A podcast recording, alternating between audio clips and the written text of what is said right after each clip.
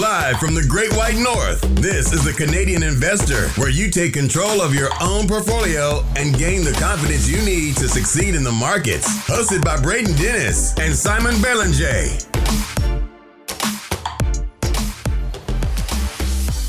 The Canadian Investor Podcast today is November 15th, and we have another earnings roundup show for you guys today. For those who are new to the show, we release episodes on Mondays and Thursdays. Thursdays, we talk news, earnings, you know, what we're thinking about in current markets. And then Mondays, we talk about things happening that we're thinking about, investment strategy, investing concepts. For new and experienced investors, I think that there's always something to learn there. All right, Simon, let's get right into it. But before we do that, let's talk coffee shoutouts. We have on the Canadian Investor Podcast.com. You can check out all the episode notes, but also there is a spot to buy us a coffee there, and we're going to shout some of those people out. Andrew says, Thanks for the long term perspective and discussion to think about businesses that will thrive for years. Keep up the great work. Thanks, Andrew. Somebody, so an anonymous person, bought us a coffee and said, Timmy's or Starbucks? Simon, are you Timmy's or Starbucks guy? Uh, probably Starbucks because I had a recent experience at Timmy's that was not great. Uh, coming back from my honeymoon in Quebec City, we stopped by this little village or town never heard of, and the Tim Hortons there was terrible. So we actually bought one, threw it out, went to another Tim Hortons. Oh, no. And then that one had better coffee. Okay. So it's not just all of Timmy's. You know, this is the Canadian Investor Podcast. We got to support the Canadian Timmy's. That being said, their coffee does taste like it's burnt and been sitting in the carafe for about three or four years, which is not great. Mark Miller said he's been keen and reading for years, but he's never thought that he could listen to the podcast. He was off work due to injury and discovered the podcast and Stratosphere, which has given him the confidence he needs. Thank you. Thanks, Mark. We appreciate you. Asher said he hasn't missed a show since he started. We appreciate you.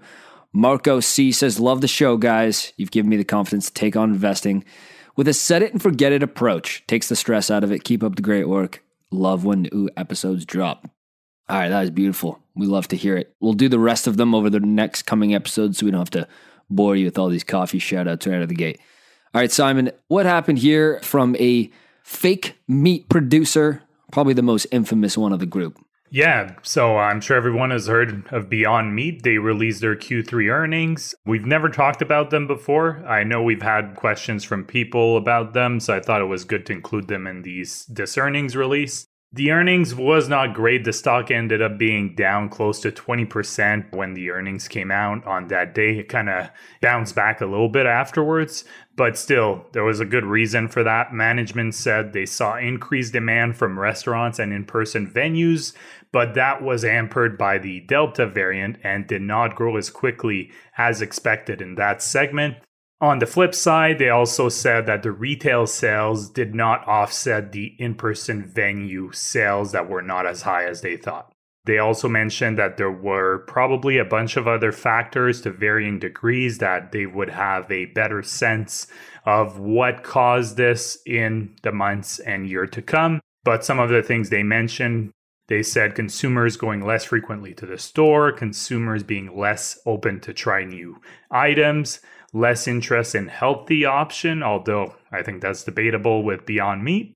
Reduced sampling program, which reduced kind of new consumers coming to the brand. Labor issues, increased competition, which is impacting some of their market share.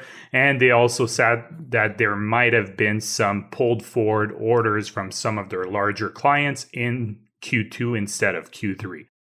Now for the numbers, revenues were up 12% to 106 million on a year-to-year basis, but we really understand how bad a quarter of it was when we look at the revenues on a sequential basis so compared to Q2 of this year. Those were actually down 28%, so really not great for Beyond Meat here. Expenses were also significantly up. For example, SG&A, which is uh, general and administrative expenses, was up 70% compared to the same period last year. They had a net loss of 54 million, which was an increase of 180% compared to last year. They're also burning a lot more cash compared to last year. So just As an example, here for the first nine months of the year, they were free cash flow negative to the tune of 250 million. That's compared to three times as much compared to the same period last year for the first nine months. So, as a whole, for me, uh, just my own thoughts on Beyond Meat. The issue here is I don't see how they really have a moat and even pricing power. I mean, I've tasted their products before and their competitors, and I don't see much of a difference. They do have a lot of competition as well. So, some of the brands that they're competing with are Impossible Foods, but also some directly from store brands from major grocers. So, not a great quarter, but yeah, we'll see what happens in the, the next quarters to come for Beyond Meat. You touch on an important point at the end there, which is what's the difference between the competitive landscape out there? And I'm sure from a science perspective and from a patent perspective, you could say there is core differences, but I don't know what they are. And I'm just the average consumer who might be interested in eating some of these plant based alternatives. I would be like an early adopter of these kinds of things. You know, I'm environmentalist. I try not to eat that much beef if I can. Although you make me a nice steak, Simon, I will still eat it because it's delicious. But the point is, is there's a real need for humans to start particularly eating less beef because it is super intensive on the planet with the amount of beef we use and the amount of land we use for cattle. However, I don't see any of them right now as an investable idea, even though the market opportunity is huge. You know, the market opportunity is ginormous and what Beyond Meat trades for like 5 billion in market cap today. So I think given the opportunity, yeah, I know they're only doing 100 million in, in sales for the quarter, but the market opportunity is huge, which gives me reasons to be bullish on it. But what is the differentiator between each company? And that makes it very hard to actually invest in for the reasons that you mentioned. Yeah, and just a last thing to add, their stock is up a little bit since they've IPO'd, but it's not been great compared to the market. So just to add a bit to that. It's been a wild ride since their IPO. And if you own the stock, I think that's something you'd have to kind of expect from this somewhat speculative, huge market opportunity, but lots of question marks. All right, Brookfield Asset Management, ticker BAM. They reported revenue up 18% to $19.2 billion for the quarter. That is such a huge, ginormous number. 19.2 billion. Funds from operations was up 36%. Funds from operations is kind of the number to be looking at for pretty much all of the Brookfield subsidiaries, but that's the one that they track the most too. Record inflows of 34 billion since last quarter into their funds, which is spectacular. It is a record for the company. Fee bearing capital is now 341 billion. So that means that they manage 341 billion dollars in the asset management business that they collect fees on, which is an increase of 52 billion over the last 12 months. This contributed to a 25% increase in fee related earnings over the period. And I just wanted to point out why I think the asset management business is so great. I included a snippet here on our notes of all the segments. And if you just look at it, the asset management business is the real powerhouse of Brookfield in terms of the entire mothership that is Brookfield.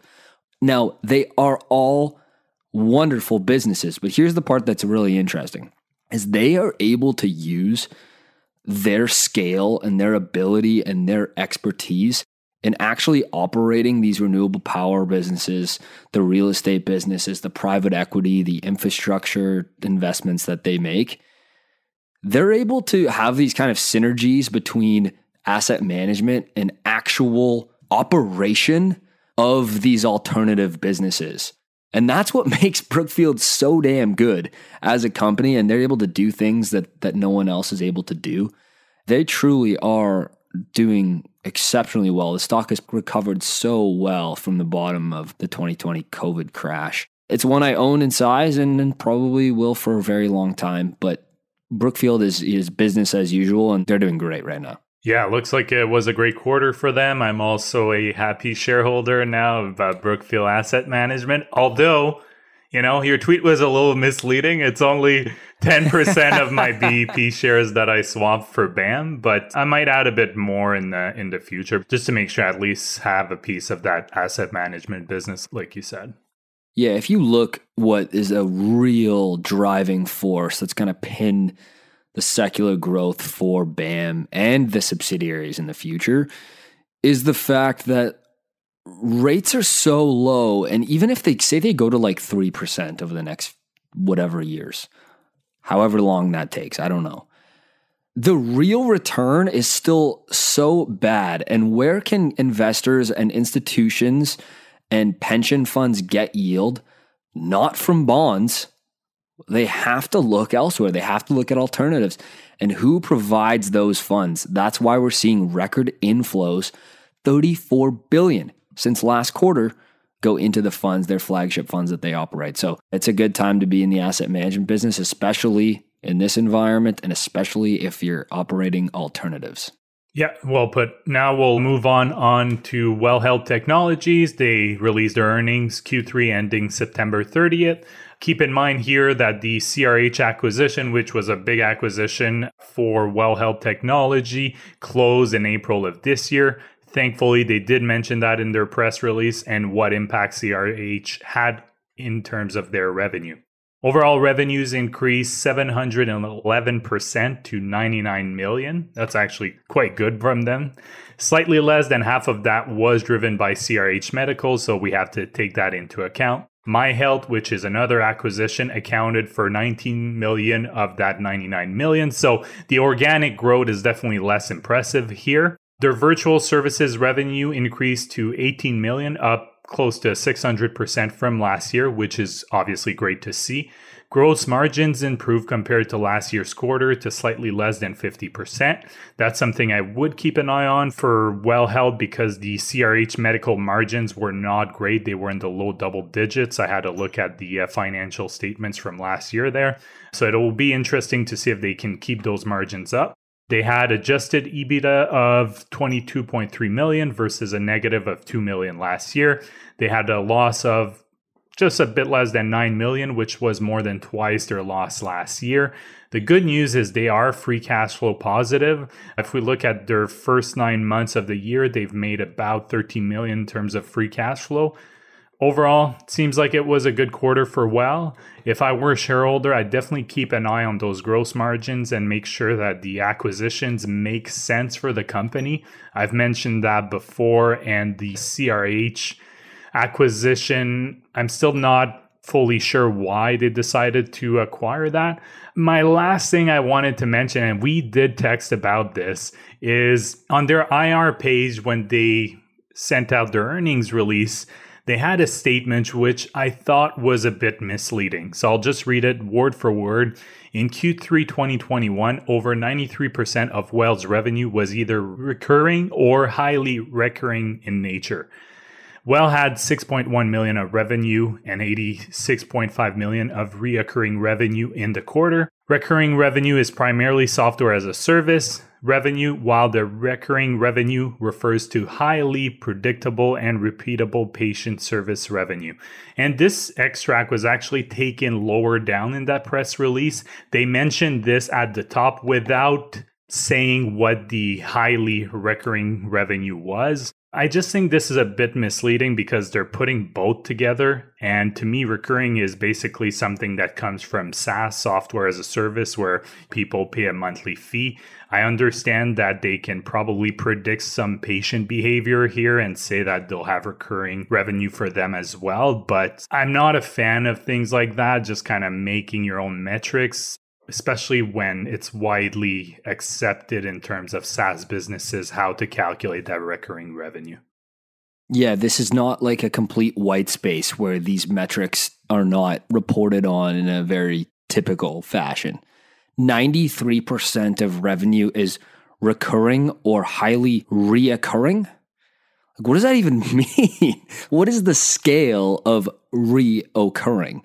So this is a bit of a yoga stretch for me in terms of putting this on the press release. I mean, hey, if you want to talk about it on the earnings call and show, you know, this is the kind of predictability of our cash flows. But to say like 93% of the revenue is recurring is like a bit goofy from my perspective. Yeah. Save those numbers for software as a service pure plays. I don't really know where that number fits in. And it brings me to a larger issue, which is why are you trying to sell the stock so much, bro?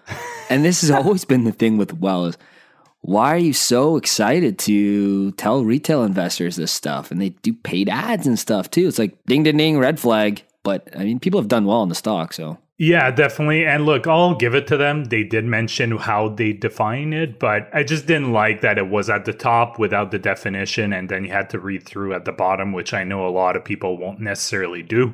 So that was just my thing. But overall, I mean, it looks like a pretty good quarter for Well Health. I'll give them that. Yeah. Yeah, they're doing a roll up in clinics, essentially. Yeah. Which is fine. I think a roll up in clinics is fine, but with some other aspects. Yeah. yeah. And that's this whole CRH thing, right? So, anyways, I think we've talked enough. There's also an interesting uh, Canadian, this is, I don't have any notes for it here, but an interesting roll up in clinics of, of dental clinics actually trades on the venture called DNTL that I've been just doing a little bit of work on. Maybe I'll do a segment on for the podcast. It's one I don't know, but it's a roll up in dental clinics and if you think about how fragmented dental clinics are across North America, that seems like prime for a consolidation play. So that might be an interesting idea for us to look at in the future. Yeah. More Canadian names here. Algonquin Power. They reported revenue of 528 million, which was up 40% compared to the third quarter of 2020. On the surface, that looks really good. Adjusted EBITDA is up 27% compared to the third quarter of last year. Now, on October 26th, they announced that Liberty Utilities, which is their company, that's a company of Algonquin Power, entered an agreement to buy Kentucky Power from a company called American Electric Power, AEP, and the AEP Kentucky Transmission Company. So the power company and the transmission company for a total price of 2.846 billion which is a very large deal, including the assumption of 1.2 billion in debt. This is a huge deal. This is a massive deal. Now, if you look it up, Simon, this is this is really weird, and maybe we'll have a conversation on what you think's going on. And it seems so so fishy to me. But they said in the announcement that it offers an opportunity for the company to utilize its proven greening the fleet capabilities greening the fleet, meaning making it more clean in terms of less emissions, aligning with our commitment to advancing to a sustainable energy and water future. Now, here's where I get confused. They financed this deal through $800 million with a stock offering and whatever they have on the balance sheet. But they did this primarily, you know, by raising money through issuing shares. This is not an insignificant amount of dilution. For like a roughly 11 billion in market cap company 800 million in stock is pretty severe. Now i have lost some aqn management conviction recently. I spent some years in renewable energy as an engineer and they've done some real head scratchers lately. I wasn't the CFO of one of these power utilities, and I know about finance and I know about power, so I, am a bit confused here. Okay, so number one, power utilities can surely have a lower cost of capital than issuing $800 million worth of stock. Surely. I mean, come on, they're power utilities. Two, this acquisition takes on coal and natural gas assets as well in a mix of some other thing, but they sell it as some big green move, some big ESG green acquisition. Now, here's where it gets really spooky, Simon. AEP, the American Electric Power Company that they bought Kentucky Power from, says in their press release of the transaction that it is an opportunity to more green they, their fleet by divesting these fossil fuel assets. So this is not a zero sum. This is the press release from American Electric Power. The sale will strengthen AEP's ability to invest in projects that will support a resilient, cleaner energy system. So they're both saying the deal makes them cleaner. Now, that doesn't make any sense. One plus one does not equal three here. So I'm, curious what you think about this because this is curious, man. And I'm a little confused about their management and their cost of capital structure. Issuing 800 million, I think they're a power utility. They must have cheap debt, no? Yeah, and I know when we did a deep dive following the poll on them, I think that was one of your biggest flags with them was they I think that's pretty typical of them to issue stocks for a deal, right? They don't use that all that much. This was much more than I had ever seen them Okay. actually issue stock. So that's why I wasn't surprised when I saw that. But yeah, the whole thing about coal and then trying to making things more green or however they use the term that they use, especially when you see both companies trying to use that as justification for the move. Definitely that's a head scratcher. I don't know if Algonquin has a bigger idea down the line. Maybe they're just they have in mind that they'll be using the coal plants for a short period of time and then decommissioning them. Like, I don't know if they have Yeah. the move in mind. Yeah, so that's probably the only thing. That's what they commented when they were asked about the coal plants. And it's just like in an interview, a video interview. He's like, well, it's an opportunity for us to decommission them. They What? probably would have been anyways, but Yeah. they yeah. probably got a good price on it. I don't know because I don't think those are very high in demand assets right now. So maybe that's that's a reason. Yeah. Maybe. It's also expensive to retire them. Oh, you know that better than I do.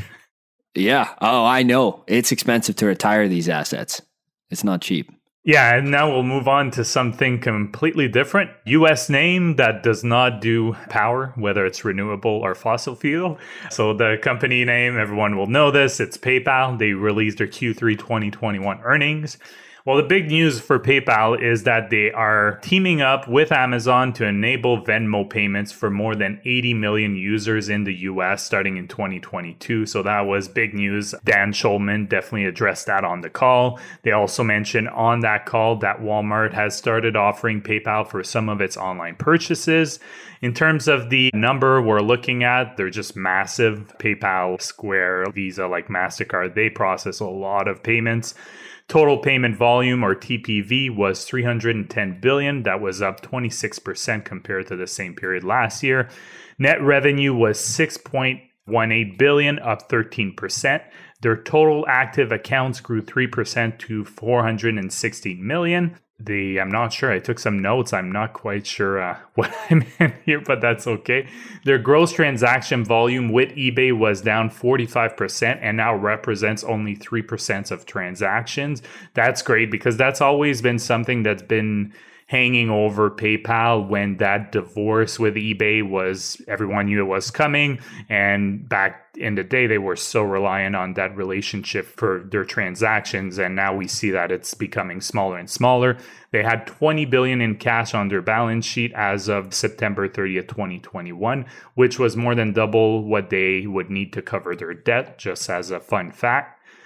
Guidance for TPV for the full fiscal year, they said that it will grow around 33% and revenue will grow 18%. The reason the stock is down is because management guided for a bit of a tougher Q4.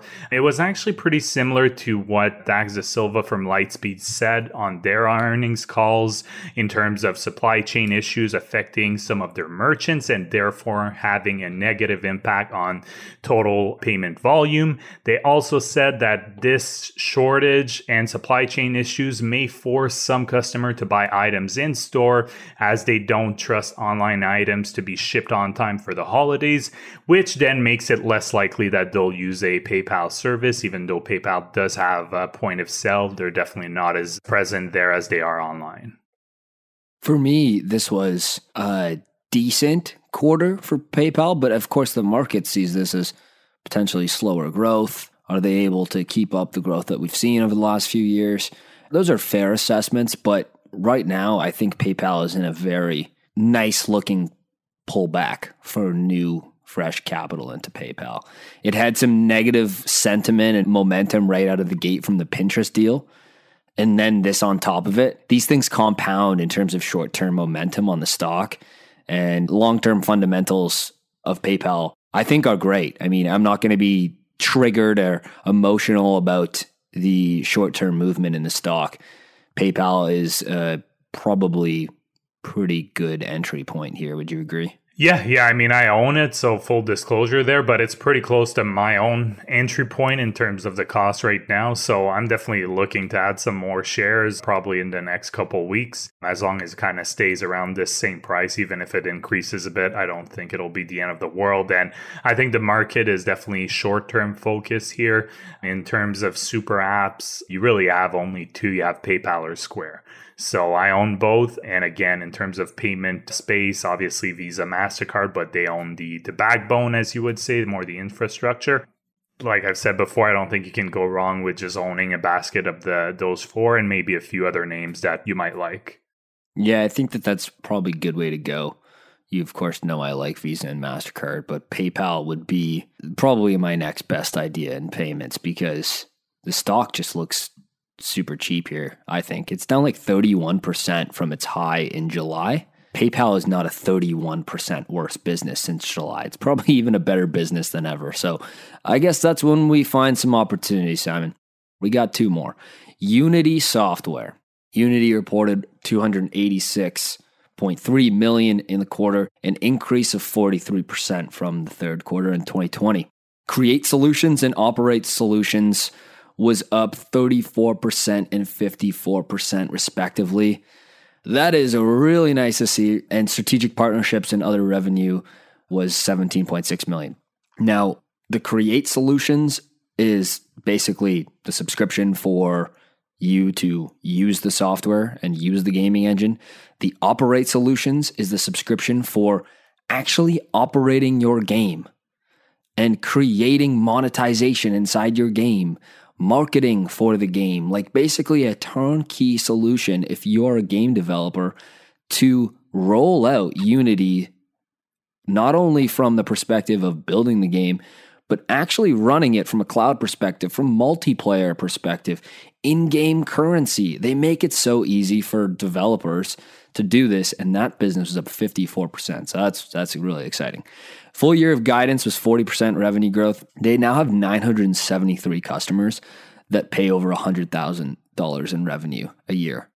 That was compared to 739 last year. So that's the number that consecutively kind of goes up by a hundred, couple hundred customers every year. And those are the big whales. You know, these are the big agencies, the big game studios that are using it. They have 93% of game studios paying for it. Sam, what's so funny? You're laughing at me here on the on the call. Well, I was uh, going to ask you: Is that considered highly reoccurring revenue? nice. I would say that is highly recurring. Yeah, and not to be confused with highly reoccurring because that's those are different. Dollar based net expansion rate was 142 percent. This has consistently been over 140%, which is nuts, by the way. This means that customers are spending more and more on the platform every year, and there is low churn. That's basically how that formula works out. And when your current customer base is driving revenue growth, even if you don't get new customers, that's really good. That's like the equivalent of same store sales growth for a retail play. Unity announced that they have entered a definitive agreement to acquire Weta Digital. Weta is the legendary Peter Jackson special effects firm. They've done Lord of the Rings, they've done Avatar, a good portion of the Marvel movies that have been coming out lately, and much, much more. I mean, the list goes on. But this is interesting as they want to now own the talent pool of the artists from uh, like special effects side. And there's no better talent pool than Weta Digital. I mean, this is the Lamborghini of special effects studios. Now, the gaming engine obviously provides tech for gaming and industry applications and potentially movies and stuff as well. So they seem to be going to where the puck is going. Now they're skating to where it's going. And I think that it's smart for them to own the tech and the talent pool from the artists as well. This stock is on a absolute roll. I think it's up 40% in the past two weeks. Uh, it's a bit bonkers. Yeah, yeah, it's definitely on a roll. And I mean, it's an interesting play too for the metaverse, right? That's right. Yeah, so they kind of have a stronghold when it comes to that virtual world, I would say. So it's an interesting play if uh, you don't want to invest in the meta or the meta company, whatever it's called, or you don't love Mark Zuckerberg, like apparently I, I say on someone tweeted at us. Uh, I said, "Oh, I'll copyright that, Mark Zuckerberg." Is they said that that's what you said on the podcast. Yeah, yeah exactly. Must be my pronunciation, so it's okay. That's hilarious. He kind of looks like a bird. All right, what's the last one here on the show today, Simon? Okay, so to end on an uplifting note, let's talk about death. So, Parklawn Corporation, which is the funeral home and cremation services company roll up in Canada, it was a really good quarter for uh, PLC. Here's what the CEO Bradley Green had to say about it. The third quarter exceeded our expectation, especially given the continued decline of COVID 19 deaths served by our businesses. Despite this, we saw an increase in number of families that we serve in our comparable business in both our funeral homes and cemeteries. Likewise, we continued to see an increase in the average revenue per call in our funeral homes as families are now able to memorialize and honor their loved ones in meaningful ways. We attribute this success in large part to the hard work and dedication of our team and families we serve. So, in other words, it means that people during the pandemic were doing much smaller funerals because of the restrictions in place. Clearly, Parklawn was never stopped operating because it's an essential service, but they definitely had smaller funerals. And they're seeing that now that the pandemic and a lot of restrictions have been lifted, that people are now open to do larger ceremonies for their loved one who passed away. And that's despite seeing less deaths from COVID 19. Overall, revenue grew 14.7% for the quarter to 92 million. They had 9 million in net earnings, which was up 67% versus last year. Their overall free cash flow is a bit lower from last year due to some slightly bigger capital expenditure, but I mean, sounds like it was a very good quarter for them, very good result, especially this is the kind of business that won't blow you out of the water when it comes to growth. It's kind of a steady as she goes. I used to own it. I sold it because I wanted to take that money and invest in something else. But looking at how it's performed, maybe I should have kept it, but I sold it early on in the pandemic because I saw some other opportunities that I thought my money would be better invested in. It is an uplifting way to end the show here, Simon. No, this is a steady as they go roll up out of Canada. It's been a great stock, pretty sturdy compounder death and taxes, death, taxes, and garbage. That's why you got to throw GFL in there as well. Those are the for sure things in life. And Parklawn is pretty solid business. And like you said, the return of actual gatherings is good for their business. It is a event, largely event driven business, not to mention the, the actual cremation services they do as well. Yeah. It's a good company. I mean, they operate a bunch of cemeteries too, right? Yeah, exactly. Yeah. Very interesting. It's such a these aren't the things you really think about these types of companies, but what's the market cap on this thing these days? PLC around 1.4 billion so still a very oh, small oh, company. Small. yeah. Yeah pays a small dividend too doesn't really grow but i mean i think you can sleep pretty well at night owning that and at least you'll get uh, around 1.15% in terms of dividend. Yeah i'm looking at the stock chart. It's been a really consistent compounder. I mean again this is the nature of a very high needed business, very durable in the grand scheme of things. But you know, the growth is not going to be explosive. But that's okay. That's that's what you're kind of looking for with this business. All right, guys, that does it for this episode. One last thing before I go here is I am doing a Movember challenge, and Simon, I'm going to throw you the link to to put it in the podcast my team and I, my friends and I, and even my co founder at Stratosphere as well, are raising money for men's mental health. Men commit suicide 3.63 times more than women. One of our very, very good friends, his father took his own life this summer. I know this is a very sudden thing to hear on the podcast, but it's it's not a secret. We want people to know, we want people to talk about it. A lot of people that you know may have issues with their mental health. Just something to consider, right? So, Simon, if you can throw the Movember link, I am facially hair challenged, Simon. I cannot grow a good mustache. So, what I'm doing instead is I'm running 150 kilometers this month instead of growing a terrible mustache. But yeah, sorry for the really shocking, morbid end to this podcast, but it's something important to discuss. And, and we think that it's important, especially for men's health here with Movember and all mental health. I think that yeah. that's just a, yeah. a blanket statement. If you haven't checked out Stratosphere, go to stratosphereinvesting.com. I really appreciate you guys check it out. There is a community for there for you to ask Simon or I questions on just about anything, any stocks you want to talk about. You can share your portfolio there as well. We're doing constant improvements to the platform. And if you want to find 10 year financial statements, ratios, analytics, earnings release on the stuff we talk about here on the podcast, you can do that really easy at stratosphereinvesting.com. Listeners of the podcast can use code TCI for 15% off of membership. We'll see you in a few days. Take care. Bye bye. The Canadian Investor Podcast should not be taken as investment or financial advice. Braden and Simon may own securities or assets mentioned on this podcast. Always make sure to do your own research and due diligence before making investment or financial decisions.